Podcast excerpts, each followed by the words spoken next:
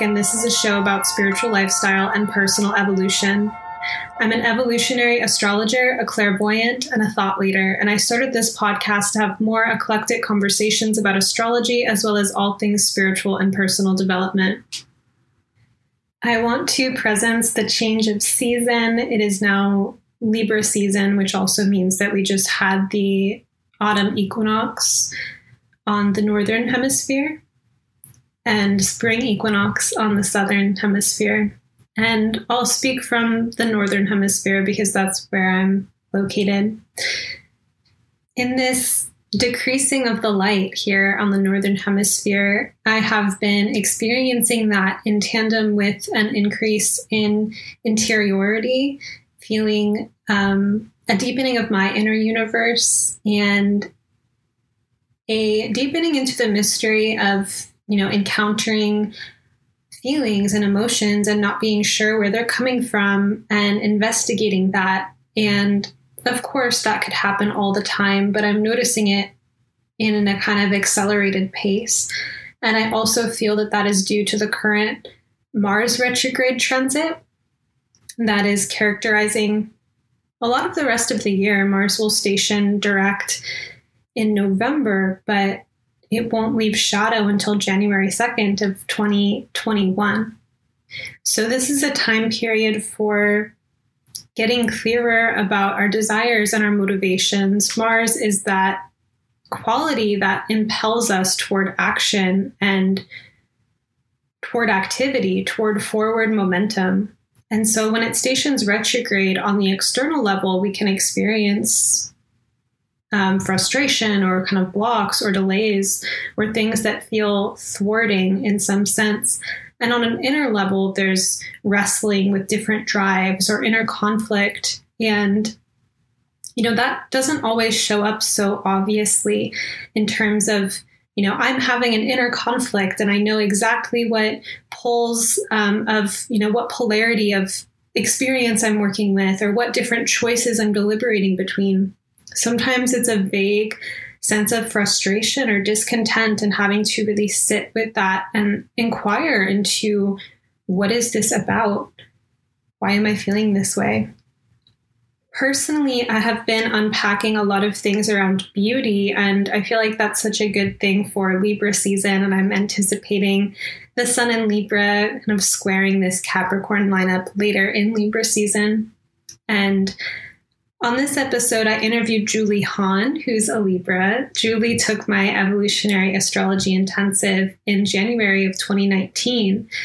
And I wanted to share her story here with you all of how she worked in a hospital as a chaplain and brought Reiki into the hospital she was working at doing this work, Julie learned about presence, how to hold a calm or non anxious presence in an otherwise high stress or emergency kind of situation, which is such a beautiful Libra expression, someone bringing balance into a tense situation.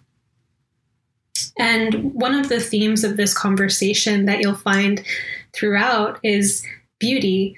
And that has been part of you know, this ongoing kind of motif of the last few weeks of really thinking about beauty, reading about beauty. And Julie, at the end of this um, conversation, when we stopped recording and we're just catching up a little bit, she recommended a book to me called The Invisible, or she recommended an author to me, John O'Donohue. So I ordered the book the Invisible Embrace, Beauty, Rediscovering the True Sources of Compassion, Serenity, and Hope. And I'll read a passage from it in a moment, but first, a few more things about this episode. So, we went into the story of Julie's experience bringing Reiki into the hospital and talking about what non anxious presence is, how this relates to not only being able to de escalate a situation, but how it can shift the trajectory of events that things that are kind of like miracles can occur. And again, considering the current moment, the transits that we recorded this during. So if you're listening to this in the future, you can think back to, you know, right now it's as I'm recording this intro at September 27th, 2020. Um, but think back to this Mars retrograde or find yourself present in it if you're listening to this episode as it's coming out. And staying the impulses. So, having an ability to recognize what's happening in our nervous system, recognize the stories that are going through our mind, and to choose consciously whether to act or not is a really important skill that I think is important to have regardless of what the transits are, but I think is especially useful at this moment in time. And I'm going to read the passage about beauty. My eyes just caught a spider on my windowsill. And if you know me somewhat well, you know that I have a really deep connection with spiders. And, you know, they are totems for writers and they have a lot to do with weaving our reality. So I just wanted to acknowledge that friend in the corner over there. And here's the passage from this book. When we experience beauty, we feel called. The beautiful stirs passion and urgency in us and calls us forth from aloneness into the warmth and wonder of an eternal embrace. It unites us again with the neglected and forgotten grandeur of life. The call of beauty is not a cold call into the dark or the unknown. In some instinctive way, we know that beauty is no stranger. We respond with joy to the call of beauty because in an instant it can awaken under the layers of the heart a forgotten brightness. Plato said, Beauty was ours in all its brightness. Whole were we who celebrated that festival. Phaedrus. Beauty does not linger, it only visits. Yet beauty's visitation affects us and invites us into its rhythm. It calls us to feel, think, and act beautifully in the world, to create and live a life that awakens the beautiful. A life without delight is only half a life. Lest this be construed as a plea for decadence or a self indulgence that is blind to the horrors of the world, we should remember that beauty does not restrict its visitations only to those whom fortune or circumstances favor. Indeed, it is often the whispers and glimpses of beauty which enable people to endure on desperate frontiers. Even and perhaps especially in the bleakest times, we can still discover and awaken beauty. These are precisely the times when we need it most. Nowhere else can we find joy that beauty brings. Joy is not simply the fruit of circumstance. We can choose to be joyous independent of what is happening around us. The joyful heart sees and reads the world with a sense of freedom and graciousness. Despite all the difficult turns on the road, it never loses sight of the world as a gift.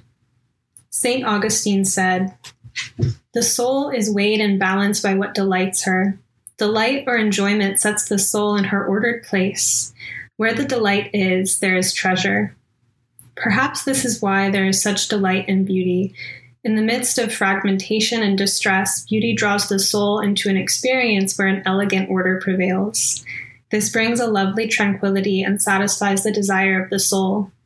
When the beautiful continues on its way, the soul has been strengthened by a delight that will further assist her in transfiguring struggle. And I will leave it to the conversation now. I hope that you enjoy.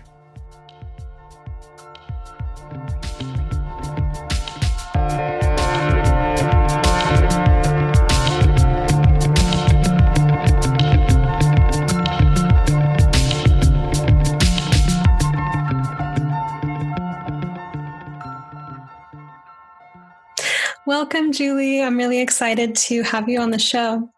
Oh, Sabrina, thank you. I am so excited to be with you and to see your beautiful face. so good to see you. And um, I wanted to ask you what your early experiences of spirituality were like and um, what's inspiring you today. Great.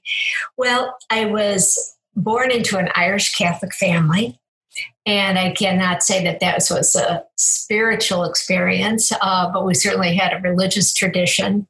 But one of the things spiritually that always, um, always just remained with me from being a little girl was my devotion to the Blessed Virgin Mary. And in the Catholic tradition, you would make a uh, an altar during the month of May, and um, it, it was just such a it was it was experience with beauty because I got to go out into the garden and pick vases of flowers and then put them in front of her. And again, we were religious, but we were very spiritual. So there was a I was one of nine kids, so there was a lot of commotion going around.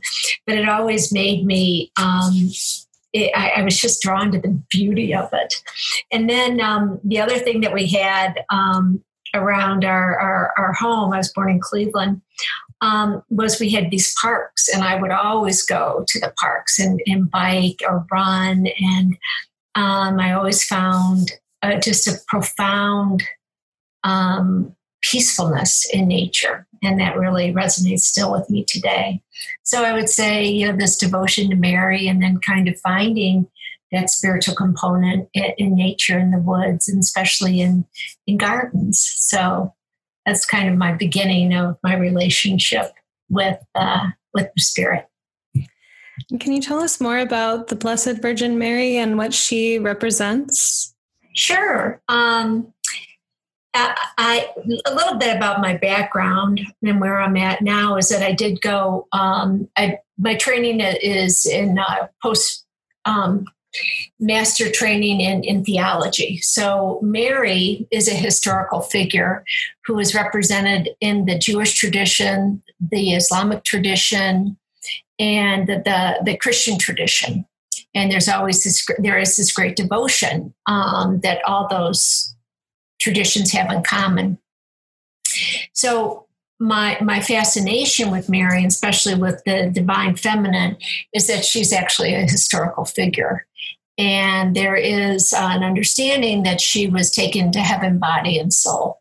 So a lot of the Eastern traditions have ascended masters, or we, you know, Kuan Yin, or, or mythical, um, you know, images of women, Isis, um, that we that mythology honors, and Mary is, is a historical figure. So I have done a lot of work um, and studied a lot of the mystics who have had a devotion to Mary and, and a real personal relationship with her. So I always found that fascinating that this is someone that I could connect to historically, um, but also um, within her spiritual practice. She was Jewish, mother of Jesus Christ, but she was from a, a sect of the Jewish tradition called the Essenes. And that is very closely related to the Gnostic traditions, the Gnostic Gospels. And a lot of that research hasn't really come through uh, theologies, be it Catholic, especially the Roman Catholic theology, but it, it's very strong in the Greek Orthodox um, uh, theologies. So that that more that mystical kind of spiritual tradition versus dogma and heavy. Um, heavy scholarly kind of work. It, it lends itself for a more um, interpretive approach, a more um, symbolic approach. And, and it's closer to me in my relationship to nature because I, I see Mary as um, well she she she governs our our the earth. You know she's mother earth. And so that's how i really began to um, explore mary's journey and her journey especially after her son uh, is crucified and her role in developing scripture for the early the early this early movement of uh, um, really wasn't ever called Christianity at that time, but but this new this new beginning, and so it's very interesting to me because um, it was the new beginning in the age of uh, Piscean age, and um, you know now we're in the Aquarian age, and you see this you see the similar patterns of great disruption and great uncovering. You know the the apocalyptic kind of um, word is really a, just means uncovering.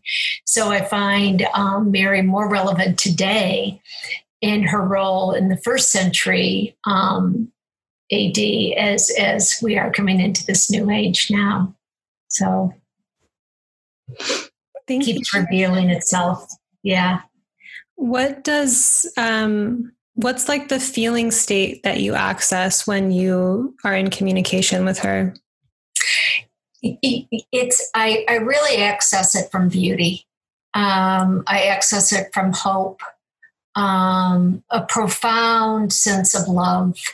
You know, God is love. This is the dynamic that for me underlines everything in creation. And so it's it's from a very much of um well, I have a, I have a Sufi a Sufi poem. You know, it's it's God's name is "Come Dance with Me." So it comes from a very much of an energetic, um, kind of intimate um, dance, really. You know, mm-hmm. joy and love and light and happiness and um, and, and so it, it, rises above the conditions that we're faced with today. You know, it's it's beyond. Very hopeful that all that we're going through right now is really for the good. You know, taking a break, pausing, letting nature rest. I mean, we've just exhausted so much of um, you know the world around us, and it's it's a it's a sad time right now on Earth. But I think it's a hopeful time that this is this is a new beginning. It's a Mm, thanks for holding that. Yeah. And so you worked in hospitals as a chaplain, right? I did. I did. So, for anyone listening who doesn't know what that is, what is a chaplain? Um, what's that work? And what was that like for you? Well, a chaplain is a um, practice. It's a it's a practice. It was based on religious traditions. So in hospitals, people would call a priest, or they would call a minister, or they would call a rabbi, and they would come in and talk about the spiritual component of um, a person's life. And so it, it had a very um, it's a very it's a very long process to become a chaplain. There there are many units called clinical pastoral education that you partake in in the hospital. You have to have a concentration in theology, and in a in in, in addition to a postmaster con, um, concentration. So you are very well trained in um, in the big questions life death purpose um, sin you know suffering. Um, and so that's the traditional um, component of, of chaplainship you're board certified. Certified through the council of american bishops. Um, and that has changed in really in the last 10 years 10 or 15 years number one um, you if you're Catholic well, there are not enough priests around to come in, so they've begun, you know, the process for lay people to become chaplains. But there's also been a deeper um, change in the in the field uh, that people really aren't religious. They don't have a religious upbringing like maybe their family of origin, and they tend to be in this new emerging paradigm more spiritual.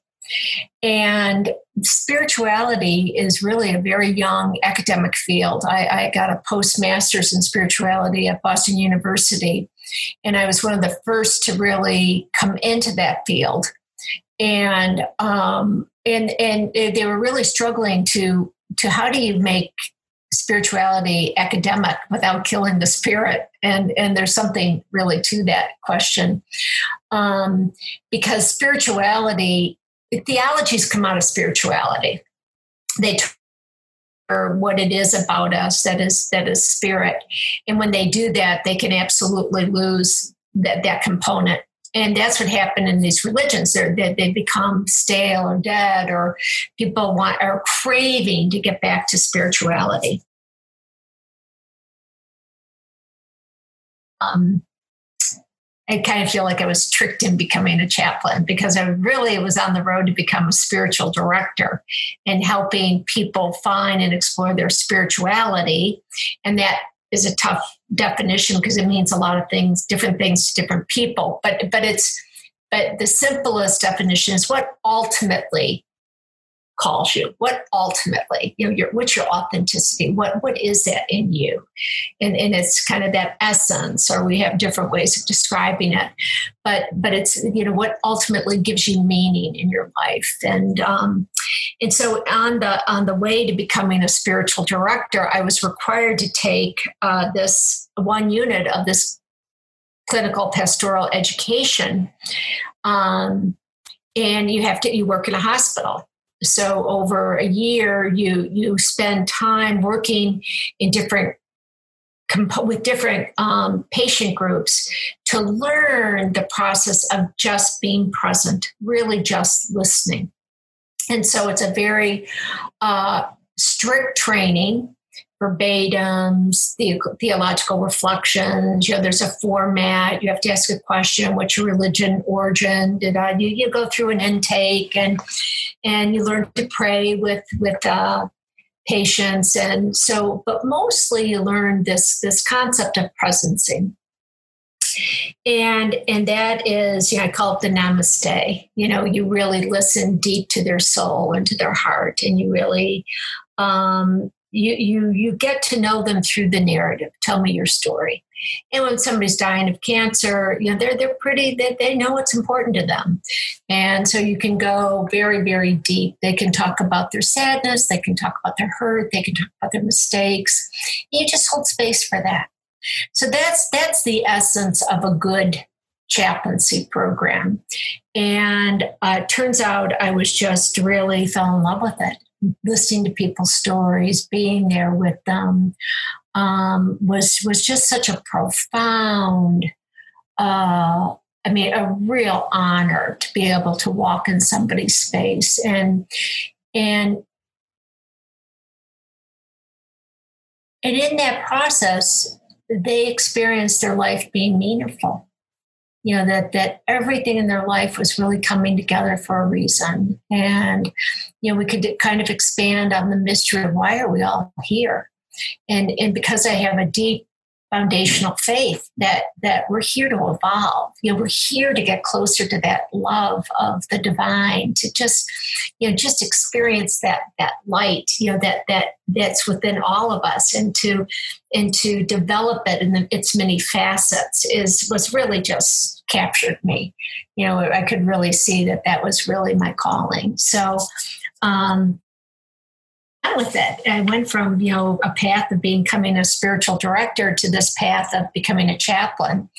You know, 12 years of formation, but you know, it's just it was really um it was really a beautiful uh journey, really beautiful journey. Yeah, it sounds so powerful to be with someone and their stories in that level of presence and listening. Um, and I think that the energy that you bring into that, where your context is holding people in this kind of unconditional love, um, or the context that you even see the world is felt um, and allows people to feel safe to share. Yeah, yeah, absolutely. And, and you learn to be patient. You know, the body, and I mean the organism of the body, it has such incredible wisdom um, you know, the patient's always putting on their best face if you walk in. But if you walk in with a reverence of really calmness, I call it non anxious presence, that body begins to know and trust that, that, that they're safe. They can feel it. You can just see the room change. And in the practice of becoming a chaplain, you really get out of your own way. You get out of your own head and you just enter with an open heart in, in such you know sincerity um, really honoring that person and where they're at. So you, you literally enter their space. You feel like you're entering well you are entering their divine their divine space. And they're they're they're you know they're stuck in bed. They can't leave. So you even have to be more cautious and more careful. So it was that reverence that um, i think my my practice of ritual my practice of um, you know, church going, you know, trained me well for that that experience. I like this idea of non-anxious presence. Can you say more about what that is? Well, um, that maybe leads us into uh, where did my chaplaincy take me? Because I didn't, I didn't really stay a chaplain for, for that long, and I think you know that story. Yeah, um, tell us. I will. So uh, I I was the I became a resident chaplain in my in my final year um, at a um, Harvard Medical Teaching Hospital in Boston. And um, so you, you're you're full time. You're on call. You spend the night, you know, one night a week in the hospital. Um, tremendous experience, just tremendous experience. And uh, I think within the first, I mean, it, it was a, acute care hospital. So you, you're, you're one night you might see a stabbing, you might see a fetal demise, you might have an end of life ceremony that you're doing, um, drug overdoses. It, it's just you, you're just mind blowing what you see, and um, and you don't really deep you know you're there you, you, you, you can do a lot of work in 10 20 minutes but it's intense and so um, I had in the first week noticed that they offered uh, in the Department of Nursing a certification for Reiki. And I had never done Reiki before. But in my training, um, uh, someone, a chaplain, said, You know, you should learn Reiki. You have Reiki hands. I didn't know what that meant. So um, I I did. I got I got certified. I was approved by my supervisor that I could do that. And and in chaplaincy, that that's a great thing because it gives you ability to touch the patient. You can hold hands and all, but now I really have the the ability to touch the, the patient. And I had this situation a month and a half into my residency where I was I was paged to a patient who was diabetic and and he had been told that they were going to amputate his foot. And so you know he just lost it as one would. And they said you know it's whenever there's a problem like i'll just call the chaplain you know let her handle it or him handle it you know kind of thing. And so um because you are trained to be this non-anxious presence. And you can go in and, and kind of calm the patient down. And so you know how to listen tell me what the problem is. And he's yelling he's very upset.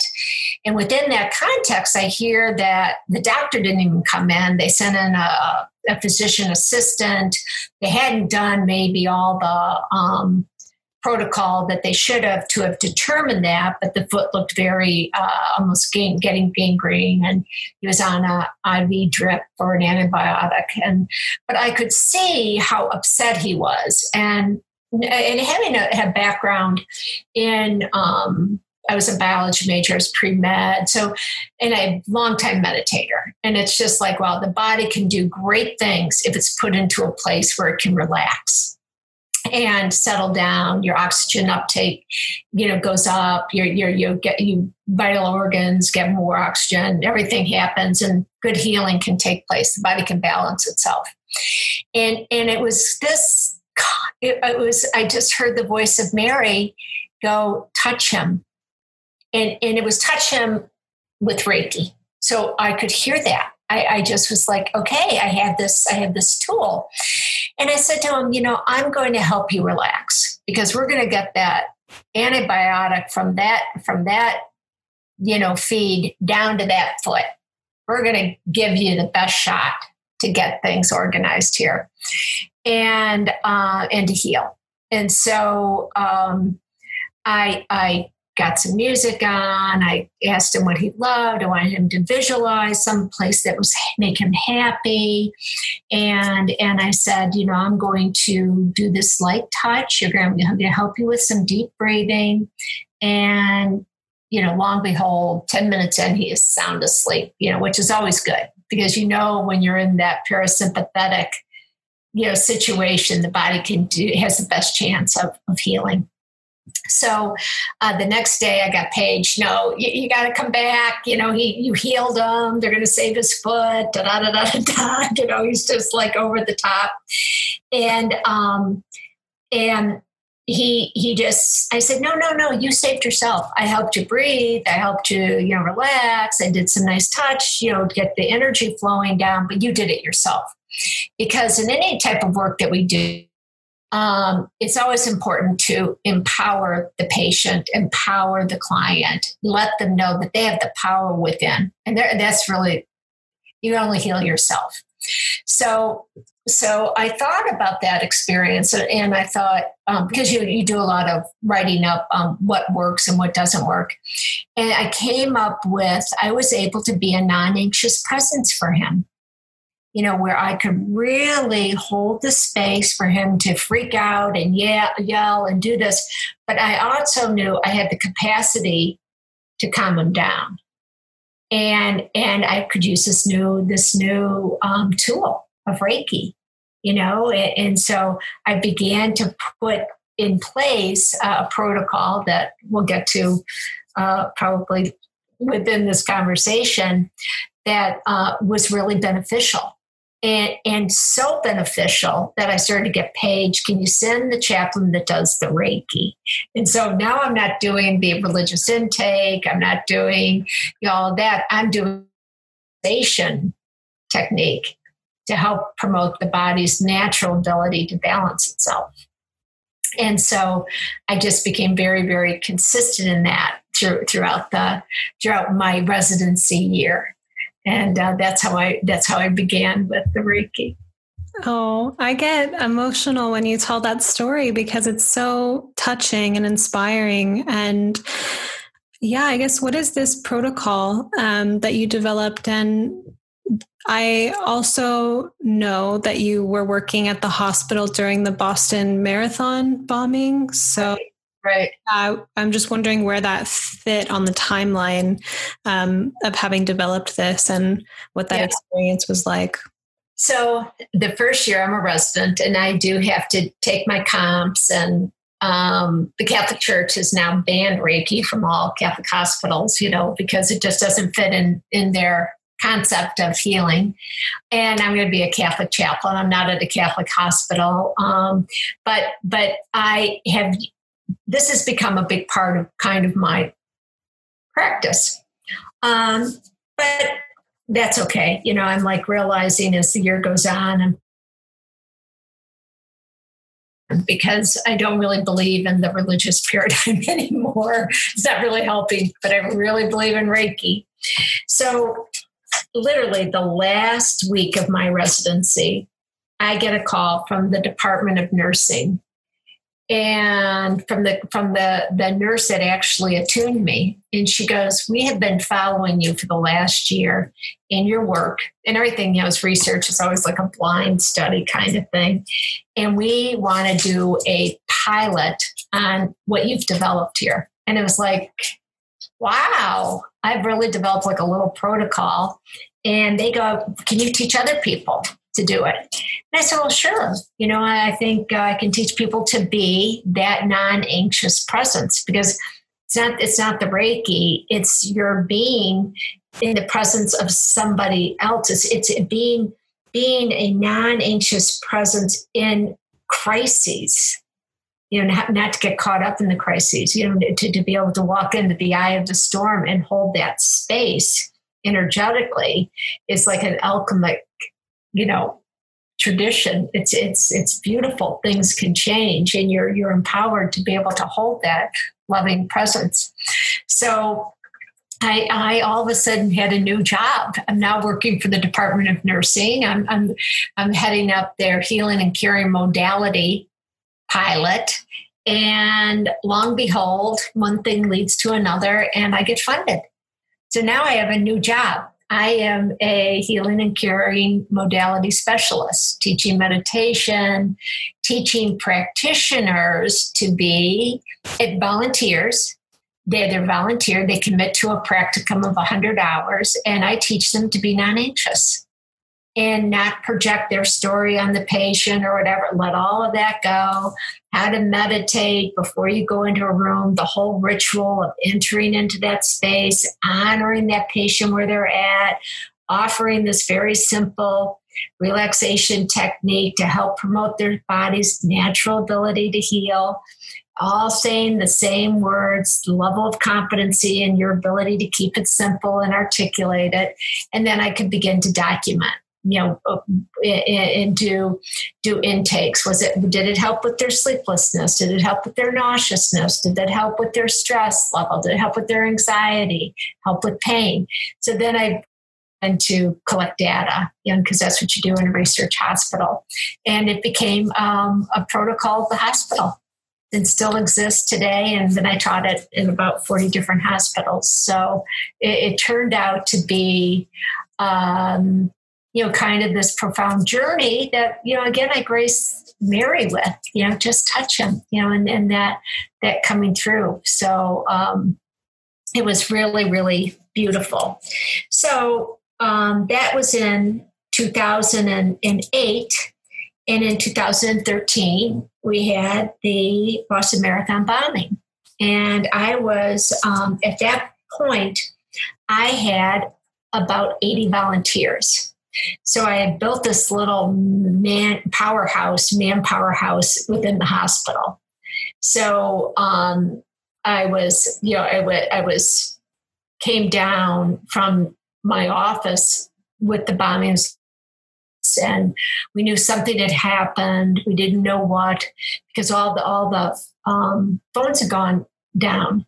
There, were, there was such an influx. But we, we go into this condition called amber alerts all the doors are locked down and and you have um, you know, people coming to pick up their mother who's had a colonoscopy or coming to visit their wife who's in oncology, and the doors are locked, and people are starting to gather on the outside of, of the uh, of the doors, along with another element, and we we now know it's it's family members. We now know there's been a bombing. We think it's a terrorist attack. You don't know, and then you've got media. And so um, the head of the uh, public relations came by and saw me and said, Julie, do you have, do you have people, do you have volunteers here? Can you get this organized? I said, I do. They she goes, okay, help, help triage this. So I was able to, you know, I'd had been like 10 volunteers, bring them down, put them at different stations along the doors. And then we we have to interview people coming in and where to go and, and, um, you know, if you, you have somebody in the emergency room, they, they knew more than we did. The, the families, you know, because of the um, being on uh, cell phones, you know, they they people saw, you know, their their parents getting taken, uh, or family member getting taken in an ambulance. They knew much more. We, when we got patients coming in coming in, they had already been stripped of their clothes because there was a probably we probably had about 37 um, patients coming in and lost limbs. And so it's, it's like a war zone. So we don't even know who we have. And, but the families know, you know, who we have. And so trying to triage that and get them, get intake on that and then help people get to just pick up their, their mother or their brother or whatever from a, from a, you know, uh, a day surgery so so it began that i could coordinate things and get things done very very different than mindful meditation, but it, I had capacity, so I was in that role. And then, um, then we, I was able to facilitate because I had all this, all these volunteers stations where we did Reiki. We set up tents, and people would come in. They would cry. We would, you know, touch, get them to meditate, them to calm down. Again, because we could be a non-anxious presence, and people were traumatized you know, I lost. We we didn't, you know, a lot of a lot of um, just so much concern. Is he going to lose his leg? Is he going to lose his arm? You know, we had just so many challenging things. And the patients, I really didn't see a lot of the patients at that point, but we saw so many family members.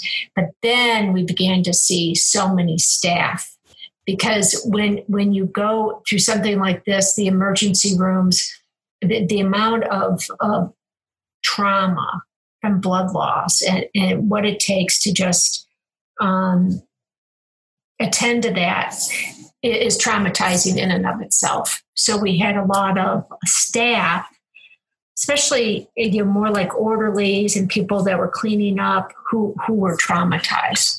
So we began these daily sessions of seeing about um, it, it, like within a week, we'd saw let's see like a 600 employees. And then we kept offering the services to just help them move through that. And we learned a lot about post traumatic stress from 9 11 and, and how to intervene not by repeating the story but by focusing on something beautiful something healing you know a much higher um, vibration about about what happened here getting the information because we did not know who did this or what happened at that point. So you're holding space for that because there are now a lot of theories coming up, terrorist attack, Facebook, and, and, and Boston's a pretty divided community. It's got a lot of um, history of uh, prejudice and you know the Irish against the Italians and you know all of this kind of old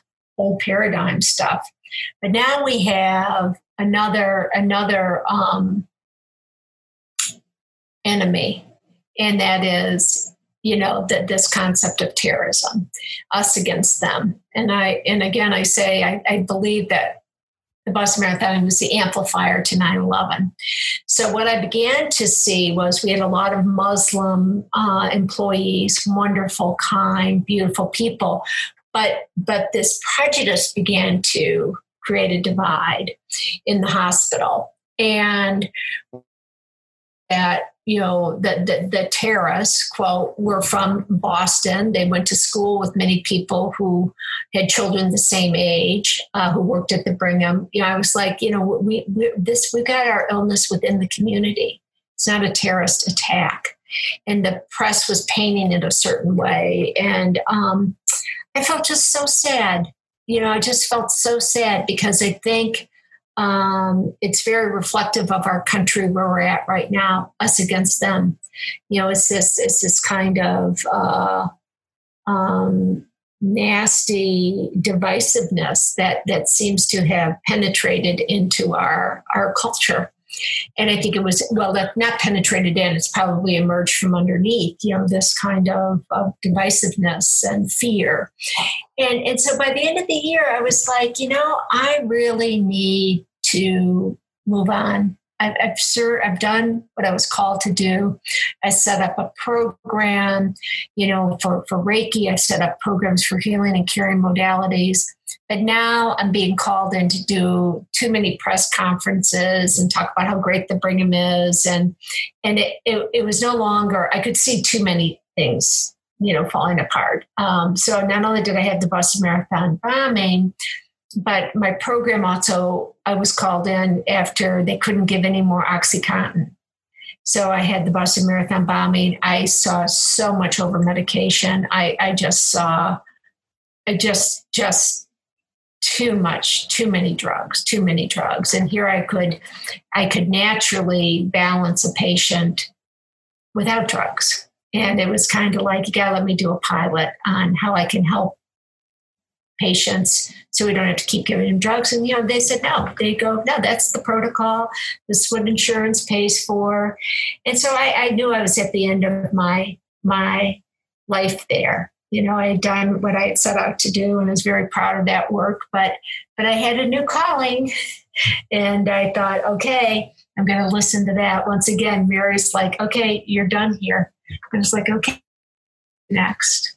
So hmm. Yeah. So you have this ability to go into crisis situations and remain calm. And I feel like as you were sharing this, I'm feeling, you know, the current astrology right now and for like the rest of 2020. And uh, so I was thinking of it from this astrological lens and thinking about um, how people work with fear or like how we work with situations coming up that can create anxiety and how our reactiveness to certain things can inflame a situation or make things worse in a sense. And so there is really this alchemical process about remaining calm in situations that are stressful. Um, and you mentioned something about being mindful to not project stories onto the situation. So, are there any other things like for listeners, for example, like basic kind of tenets of like how to enter a situation that is a crisis and remain calm from your perspective? Yeah, I, I think that um, I think that uh, just we have five senses physical senses. And you can't help what comes up. You just can't help walking in a room and going oh my god you know it just it just comes up. So you can't you can't you got to accept that. But we also have the ability to be the witness to that you know to step back and say okay i can see my mind i can see all this going but you can witness it. And by that you can look at the look you can look at it and then you can go is it true is it you know you know, again, take a breath, calm down, look at it. Are you reacting to what is? Are you reacting to a projection from the past? You know, um, so so with a with a with a volunteer practitioner, I would say, who did that person remind you of? And immediately go, oh, my mother, you know, and then they would project that story. You know, it wasn't with my mother when she was dying of cancer. I feel so guilty. So I walked in, she looked like my mother, I began to cry, da da da da da. And I go, well, that would be your story and that would be your projection. And that would be something that you'd have to acknowledge, but set aside because you're She's not your mother. You don't even know her story. And so you can tend to that later. But right now, you need to be present to what's going on. So it was such a good practice because we sometimes we don't even know what the tape in our head is playing and we're already into the drama. You're already we're already halfway down the road with that story. And, and so it, it's it's how to how to catch yourself to to to not catch but how to be aware of yourself, you know, self actualization to say, okay, I see this playing out. I'm uncomfortable with this. I don't like, for example, I don't like conflict. I'm not going to say a word. I'm going to back out of the room. You go, okay, calm down. You know, how can you approach it in a different way? So we're always constantly integrating, you know, and developing parts of ourselves to be more present, more aware of what's of what's driving the scenario. And fear is a big component of that. And and so um, fear, judgment, criticism, you know, all those negative things that that create that divide and that projection. We certainly see that playing out today in, in on many, many, many levels.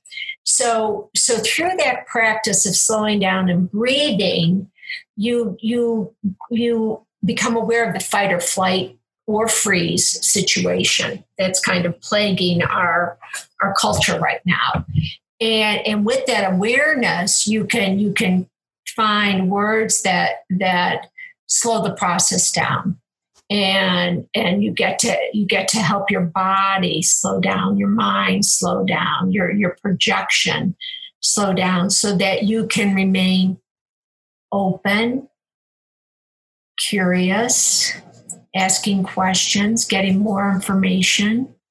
Um, you know more clarity and and the the the person the other person calms down. They feel seen you know they, they feel listened to. And that's that's a practice from the heart.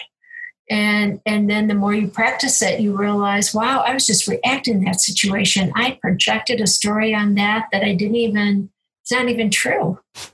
And so you get to slow things down and you get to have more relationship more respectful dialogue, more civility, you know, all those things that seem to be, you know, forgotten right now in our in our um, in our present day life. So, hmm. the question was. No, that's it. Oh, okay. Um, yeah. So after you left the hospital, what like what was the the next calling and what's the calling just, this is just so interesting because one of the things that really stuck with me in my years in, in the hospital work was that people you know again they, they've moved into spirituality. They really haven't been religiously trained anymore. That that's no longer serving them. So they're coming into this new field of spirituality, and, and we've lost touch with what that is or what it can mean. Um, and it's yeah for me it's about asking the big questions why are we here what's our purpose how do we serve you know what's the meaning of life and so i began to think you know people people don't know how to address those questions let alone even think about them so i had done i thought i could do a retreat model where people could come and um, i could come up with a methodology that would really help people be able to explore um, their journey in a way that was um, life giving, purposeful, meaningful. And so, after a lot of research, um, I ended up in Ojai, uh, California. And you've been here, so you know that I have this little retreat. Yeah, it's amazing. Yeah, it's cute, but it's based on on kind of the history of again this this Gnostic tradition going back to Mary. That Ojai was a was a center for theosophy and a center for um, learning and and this Gnostic tradition of this New Age movement started by uh, a Russian mystic by the name of Madame Blavatsky. And so I was really intrigued with that and felt that there was a lot of, there's a long tradition of healing in this valley from the Chumash Indians and uh, the medicine wheel and really sacred holy land that, that was developed into different um, foundations. The Ojai Foundation is here, Meditation Mount, and a lot of it built on this, this new age philosophy and so it became you know uh, a really ideal place i thought to to to be again mary's you know with me guiding me i found a house this one afternoon i came up my second visit to ojai i was here about three hours and bought this property because you know mary just guided me. I would pray, and she, you know, she would say, "Yes, this is this is the property." So it was uh, that was a fascinating journey in and of itself to just trust, you know, leaving a, a good job and leaving all this and just going, "Okay, new chapter." And and so that's been I've been here six years now, and I am into. Uh, as you know, I studied astrology with you. I went on and wanted to learn about that because it's certainly a part, probably the most important part of all of our birthrights to look at, you know, the, the day we were born, the time and place, and, and that map that is so beautifully laid out with astrology. So that was one component when I could sit down and say to someone, look at all of this here. And I could begin to go, look at this lifetime you know what what what you are you brought in things from a past lifetime so now i'm introducing you know a, a, a philosophy or a theology they're thinking about who was I before I came? You know, past lives. You know, that's that's a reincarnationist. It's different than, you know, you're gonna die and go to hell or whatever. It's like forget it. You know, that's crazy. You know, we we're, we we are everlasting. And so um, I began to really get into that. As you know, you came out here with a few other fellow astrologers the big constellation in January. that changed a lot of things up. Oh. oh my. But but so I, I continued on that and it really resonates with me.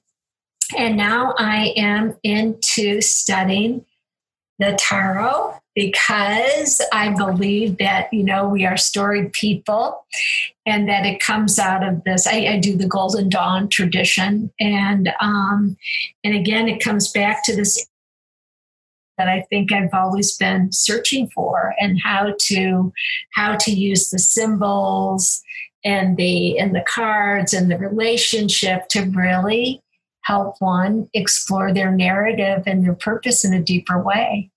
So it's been exciting to to to to see all this kind of coming together. This this Gnostic tradition, the Essenes, Mary in the first century, and her tradition and what she was doing, and now bringing it into this time and place in a new way. So I'm excited. I am mm. just so excited to explore it. And um, I am a little retreat now for families that have been in their COVID bubble since March, and they come up and the children are just so it's like a magical place for them. They can run around and swim and be in the yoga studio and out in the garden and I do maybe a little tarot card reading for them to just take away all that fear. And this is going to really be good. We're going to learn so much from this time. And,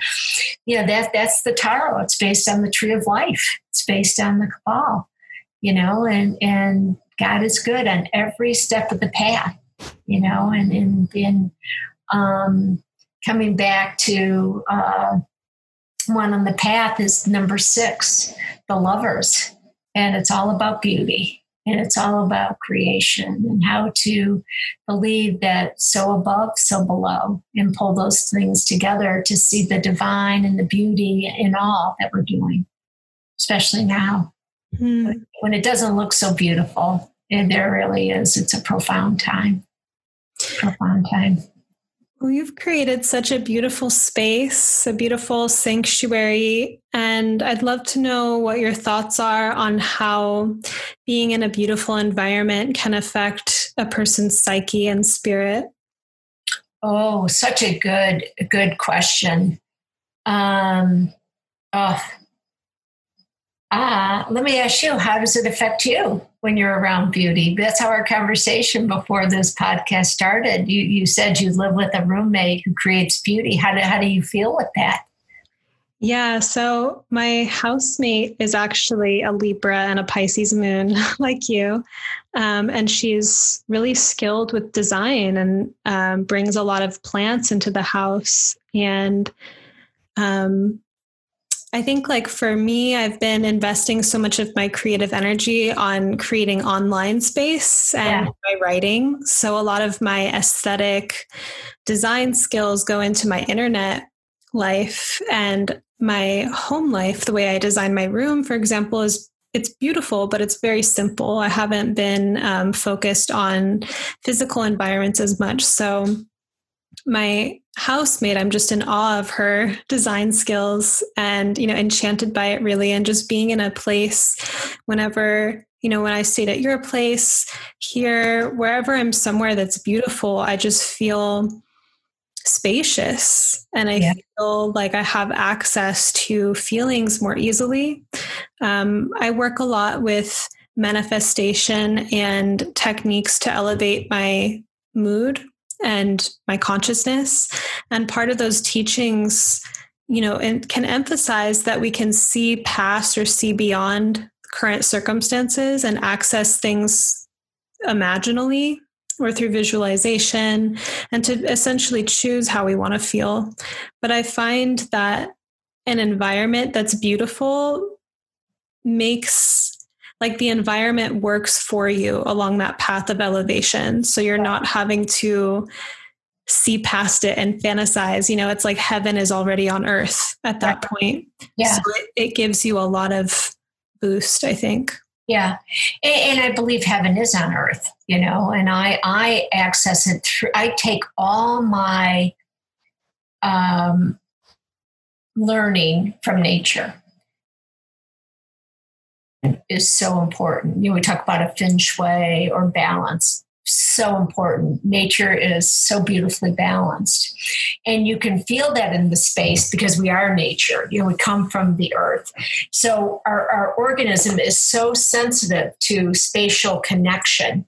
And, and part of being grounded, and it's a, it's a real science word, you know, really being part of the earth and getting that energy flow is to be is to be in sync or in Reiki, we call it attuned.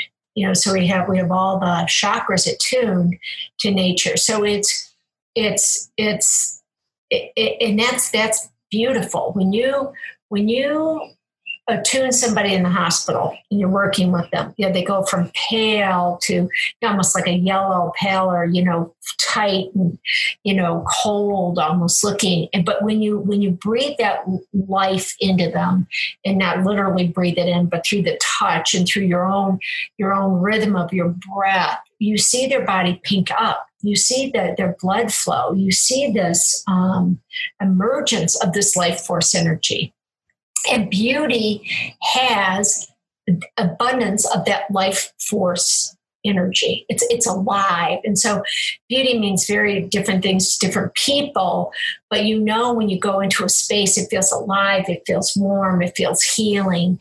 You know, you, you're catching this essence that is almost intangible, but but it but it is it's ethereal. So you, you can feel it. And so you know when you came on the property i have you know gardens and all but but the energy in the gardens and this is why i bought this particular property it was really trapped there was no garden at all but i could see the vortex and the, and the energies you know spinning around and that's what ojai is kind of noted for it's got a lot of minerals. It's got a lot of um, comes out of the bottom of the ocean. It's got very dramatic mountains. It's it's got just a lot of ley lines, and so that that energetic component is a part of its beauty. That people go, oh my god, it's so.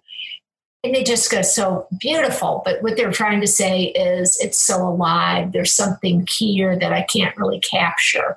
And that's the essence of, of kind of that um, ethereal feel you know? Uh, this is this is kind of random story but it, it's hopefully to maybe um, create the picture. Um, I, I, was called to a patient uh, who had um, survived the longest code in the Brigham's history. And a code is when your heart stops, but you still have a pulse, and they try to revive you. And it's very violent. It's it's it's really intense.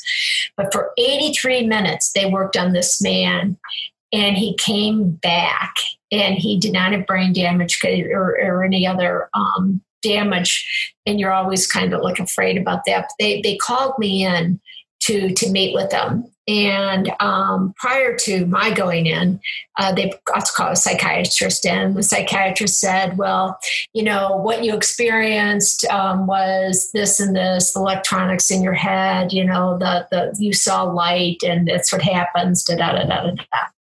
So um, I go in and I and I don't know he's met with the psychiatrist. I don't know anything about that. And I, I look at him and I go, you know, as chaplain, I'm supposed to ask you what your religion is, but I got to tell you, I know what your religion is, and you've been born again. And he goes, Yes, I have. And I go, How was it? He goes, It was so beautiful. And, and I go, it goes, I was just so drawn to the light. I was walking down the tunnel. I was so drawn. It was so beautiful. And I said, Well, why'd you come back? And he goes, and this is this is so cute. He goes, I saw my refrigerator and and on it was a picture of my son. And my son said, Dad, I need you. And he said, okay. And he goes, came back. And so I'm trying to make the analogy of, you know, beauty is so compelling because when you're drawn to that light, you're drawn to that ethereal thing. He was aglow. He had experienced something on such a level in his body that he was born again. in that life force energy in him. And beauty can do that. You know, you can be having, you know, a bad day and you can light a candle with a rose and just sit and look at how beautiful it is. Just the light, the flickering, you know, the nuances of that, the, the complexity of, of a flower. It's beauty. I mean, you're blown away. I'm blown away when I sit down and I go, oh my God, could could I could never even come close to this. You know, like nature can do it so much better. And so all you have to do is have a little place in your house where you where you have a flower or something, a piece of tapestry. You know, I do altars all the time, all over the place, as you know. Oops, sorry about that. And turn this off. um, and and and so it just it's it just changes the it changes the energy really it changes the energy and the dynamic and it and it gets it calls in that um you know, what, what do we say? It calls in the, the spirit. It calls in that that relationship that's accessible to all of us all the time. So, um, so beauty is it's powerful, just really powerful, and you can do it with your thought. You're a visualizer. You can do it with your thought, and so part of the thing that I did in the hospital was therapeutic suggestion. Go to some place that you love, and that basically is someplace that's going to be beautiful. And because the mind cannot focus on two things at one time, you can focus on one thing. So you can focus on the negative, or you can change it and focus on something beautiful and and that that alone will elevate your your endorphins your you know your serotonin. And and it will change the way you think. So then then you have more blood flow you have more connections in your in your brain to new to to challenges. God bless you. To challenges that you know you, you you're perceiving that you can't get through and those blocks. So it's um it's it's very powerful very very powerful. I just love that. It's i think that sometimes beauty um at like a at a superficial glance you know it can be seen as just a superficial thing but it's actually so life-giving. And so that was very evocative the way you described how it brings blood flow and um, how you can shift your day by looking at a flower and lighting a candle um, and i really feel that people who are listening to this are going to feel a sense of calm or peace emanating from the conversation um, which, you know, it translates over the airwaves as well. So thank you so much for um, joining me on the show and sharing your experiences, um, which are really inspiring. And I feel like I'm going to have like a fresh experience looking at flowers and beautiful things from Good. this conversation. Wonderful. Wonderful. Yeah. So, how can people um, find you or get in contact with you? Great. You know, they can just send me an email. You can share that with them. And I'd love to hear from people what their journey is, what they're going through, what resonated about what I said, you know, because I'm, I'm on the journey too. I'm really taking a sabbatical year to look at the next, the next reiteration of myself, next chapter. Because there's a lot of things are up in the air right now and, you know, I don't know how that's going to play out, but I'm excited to explore it and to see. Well, thank you, Julie. You're welcome, Sabrina. I'm really honored. I love having been with you and getting to know you. And I'm just so proud of all that you're doing. It's really beautiful. Oh, thank you, Julie. Yeah. It's really um, been wonderful to spend time with you and hear your perspectives on astrology and your perspectives on charts with this depth um, of presence that you bring to it. Beautiful.